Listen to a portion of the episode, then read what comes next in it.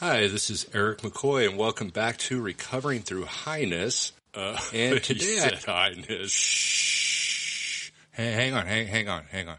And today I have a special episode that I decided to bring in some various different individuals to interview. Thought it would be fun. We're sort of trapped down on this uh, coronavirus, so I kind of found some people that were just floating around the area and I brought them to my studio. Studio? What kind of studio is this? This is a garage. Is this thing on?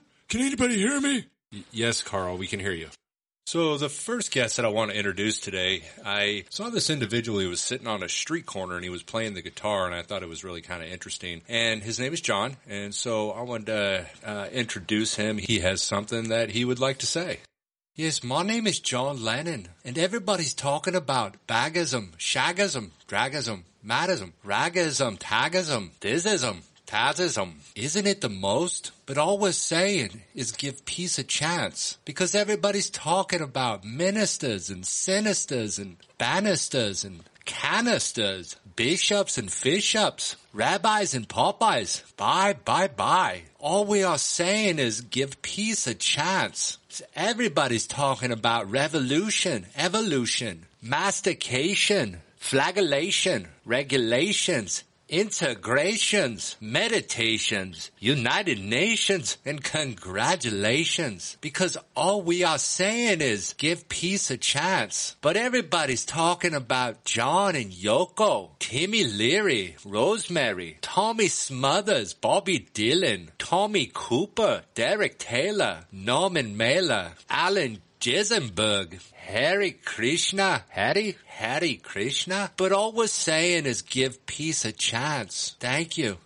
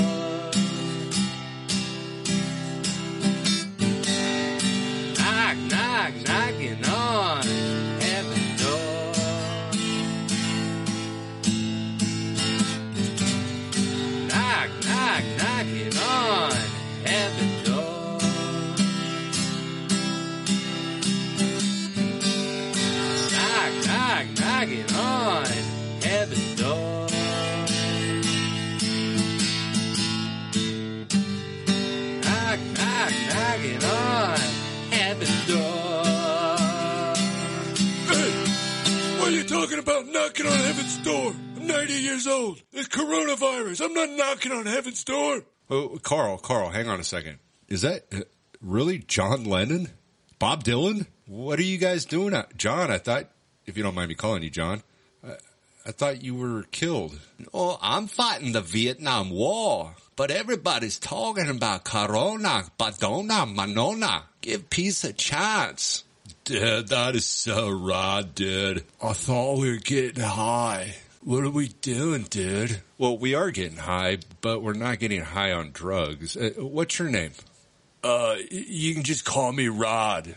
Okay, so your name is Rod? No, my name is Rod.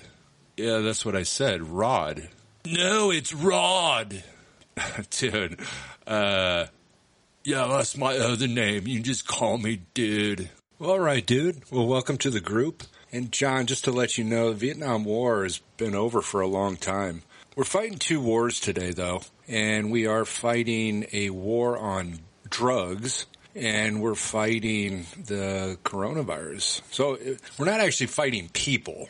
We're fighting things. That's kind of, yeah, the way the government's kind of gone. And, you know, just like always, money is the important thing for everybody today. You know, we have an interesting president and uh, Donald Trump, Donald Trump. I guess you could say he's always had it easy. It has not been easy for me. And, you know, I, I started off in Brooklyn. My father gave me a small loan of a million dollars. Hey, Donny, baby. Remember Atlantic City? And I made a lot of money in Atlantic City, and I'm very proud of it. Um, hey, Donald Trump, uh, it, it's, it's fantastic you're, you're on this podcast, but I really think maybe you should be working on the coronavirus and the problems that we're facing. I don't know if this is such an important place for you to be right now on this phone call, but I'm glad you're here because I do have a couple of ideas that I wanted to throw at you. And with all due respect, I, I think you could maybe be doing a little more than what you're currently doing. You're fired. Hello, generic Eric. This is Michael Pence. You're a hater and a loser. You can't help the fact that you're effed up. Donald Trump wanted me to let you know that his IQ is one of the highest, and you know this. Don't feel so stupid or insecure, because it's not your fault. Oh, you got served! Okay, what the hell is going on here? All I wanted to do was just have a meeting, kind of locked down with this coronavirus, and I'm getting calls from Michael Pence and Donald Trump. I, I don't know. I'm, this is absurd. Anyways, So I got, I, I got a little story I want to say. I want to tell you about this. Uh, So I got this necklace on my neck. It's on my neck. Neck. Yeah, I guess that makes sense. a necklace on my neck. So what I do is I can speak through this this thing that's on my neck, and I speak to the aliens that they they listen to me, and then they talk back to me. That's all I have. Hey, my name is Peter Hickory, and I don't appreciate you talking poorly of Donald Trump or VP, which stands for Very Important Michael Pence. Donald Trump was elected by the people for the people. He's the only president that stand up for our right to own a gun. And I want to own guns. And if you're going to be an American, you need to stand up with this president. You need to praise our president. Second Amendment right. Second Amendment right say we have the right to bear arms. And you need to agree with this president. You need to not speak poorly about this president because he the president. Yeah, Peter, you're right. Uh, the Second Amendment does allow us to own guns, but what about the First Amendment? The First Amendment does allow me to have the right to freedom of speech, freedom of religion, freedom of press. So why are you discrediting the First Amendment but standing strong on the Second Amendment? Well, the Second Amendment is the right. And the First Amendment said we have the right to those things, the freedom of speech. But there's the large print and then there's the small print. The large print say, yeah, you have freedom of speech unless you're speaking against the president. And you do have the right to freedom of religion unless the small print say unless you're Muslim. And then, yeah, it does say you had the right to free press unless you're CNN or MSNBC or any of the other democratic crappy media. know, I want to tell you, you know, we got, we got a president our president of the United States, man, this guy know more about everybody, know more about everything. He know more about Democrats. That's what he said one day. He said, I know more about Democrats.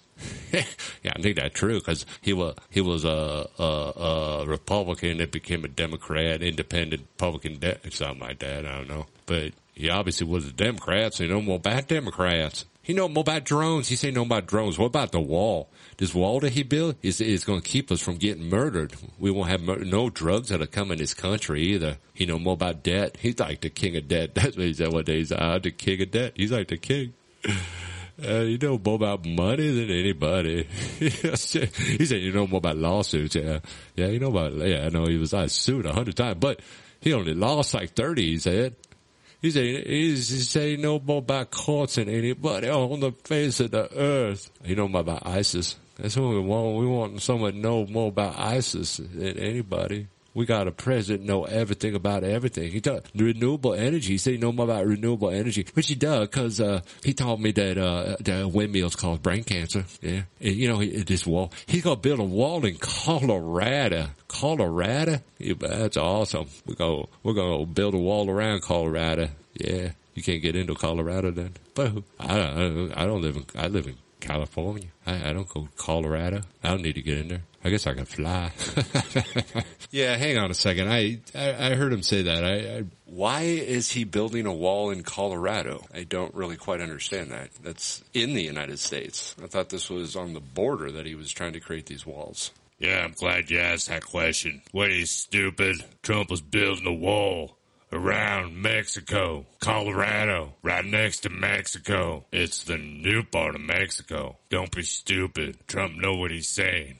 Well, I got some news for everybody, all you random people that were speaking. And this is to Donald Trump, Michael Pence, Republicans, Democrats, everybody out there. I have some news for you. This, this podcast is called Recovering Through Highness. And through all of history, it appears our desire to feel good has been a dominating interest in all of humankind, but unfortunately is lost to many with misguided information and misguided direction. When someone is unable to achieve happiness or the ability to feel good that's derived from a purpose, drug use takes hold. Fights begin and suicide becomes an option once that state of hopelessness takes hold. So why are we seeing this increase in violent suicide and drug use? Well, I have an answer may not be appreciated by some, but will hopefully be empowering to many. The United States of America has been called the land of the free, which is an interesting concept, but far from the truth, as freedom implies being able to think, act, or believe without restraints. I'll admit murder and rape should be impeded because it affects another's life, but finding happiness and feeling good requires an ability to judge my own actions and not be coerced by others' standards. I believe the ability to have a real purpose and feel genuinely good because of your passion requires the necessity to be able to think for oneself and not be told what to do or how to do it. This doesn't discredit the importance of listening to others' opinions, but the world in general fails to teach people what good decision making entails and how we can formulate plans that might be different or even disagree with the norm to find happiness. I'm an American because I can think for myself. I can make decisions for myself. I don't have to think through the minds of other people, which is what sadly I see so much today. When we explore the paths that others have tried to achieve a goal and only listen to another's direction, we may conclude that this road is leading to the wrong place if it's not found within ourself. You know, an ideal world would be a place where I could hold beliefs, thoughts, values, and a code for myself without judgment of others and take personal responsibility. This world would be a place where control came from within and not ruled by other people, religions, and standards for personal gain, which creates torment in those controlled and those who are controlling. People choose to use drugs, for instance, and have the ability in this land of the free. People choose to use despite any legal consequences or harm involved because they don't know how to think for themselves. People get arrested because the government does want to think for them. But this thinking by others fails to look at the big picture of what the problem really is. You know, I was arrested many times. It wasn't the consequences of incarceration that kept me clean and sober, but instead my awareness that sought for what was important. Drugs are not the problem, and all laws do is create societal issues that become a blame game, sending our families and friends to an early grave. There was no interest, desire, or pursuit of getting clean and sober until I decided for myself that this was the best thing for me. Unless we teach people to think for themselves, inspire an interest in valuing themselves, encourage and develop passions that intrigue them, and empower control that's internal while rejecting demands of others that don't hold true with our interests, nothing's going to change. No government wants this freedom in such a clear fashion as I've defined because control is the foundation of authority. Our educational system teaches through minimization and forced curriculums designed to control thought and maintain control. Our criminal justice system enforces laws that take away the ability of people to think for themselves, as we're required to wear seatbelts. Homeowners associations that you're required to join that can control how you conduct yourself or use your property, and just say no are examples of a lack of encouragement to allow you to conclude what is best for you. I hold strong on this concept of genuine power. Genuine power is the ability to hold true to our values, morals, and passions without the need of others' approval, and to find a happiness, a freedom, and a self-respect that nobody can take away. This can be used interchangeably with personal power. You can be an asset to the world, offer hope to the suffering, and share a value that seems to be lost to so many. I'm not going to tell you what your passion is, as this isn't my responsibility, but happiness, which is what we'll find through genuine power, is derived through actions of love, altruism, and responsibility. Because being a victim doesn't lend a place for freedom. Adolf Hitler, for instance, he held a sort of power that was only granted by his followers and would never have lasted if he couldn't sustain the numbers. Was he happy? Highly doubtful. I apply the same concept to all authoritarian figures who strive to control others. Dictators. They'll never understand the beauty of genuine power as their authority, self-respect, and freedom is offered to them by fear. And fear is the greatest destroyer of happiness. As it's not really been my intention to create a political thing.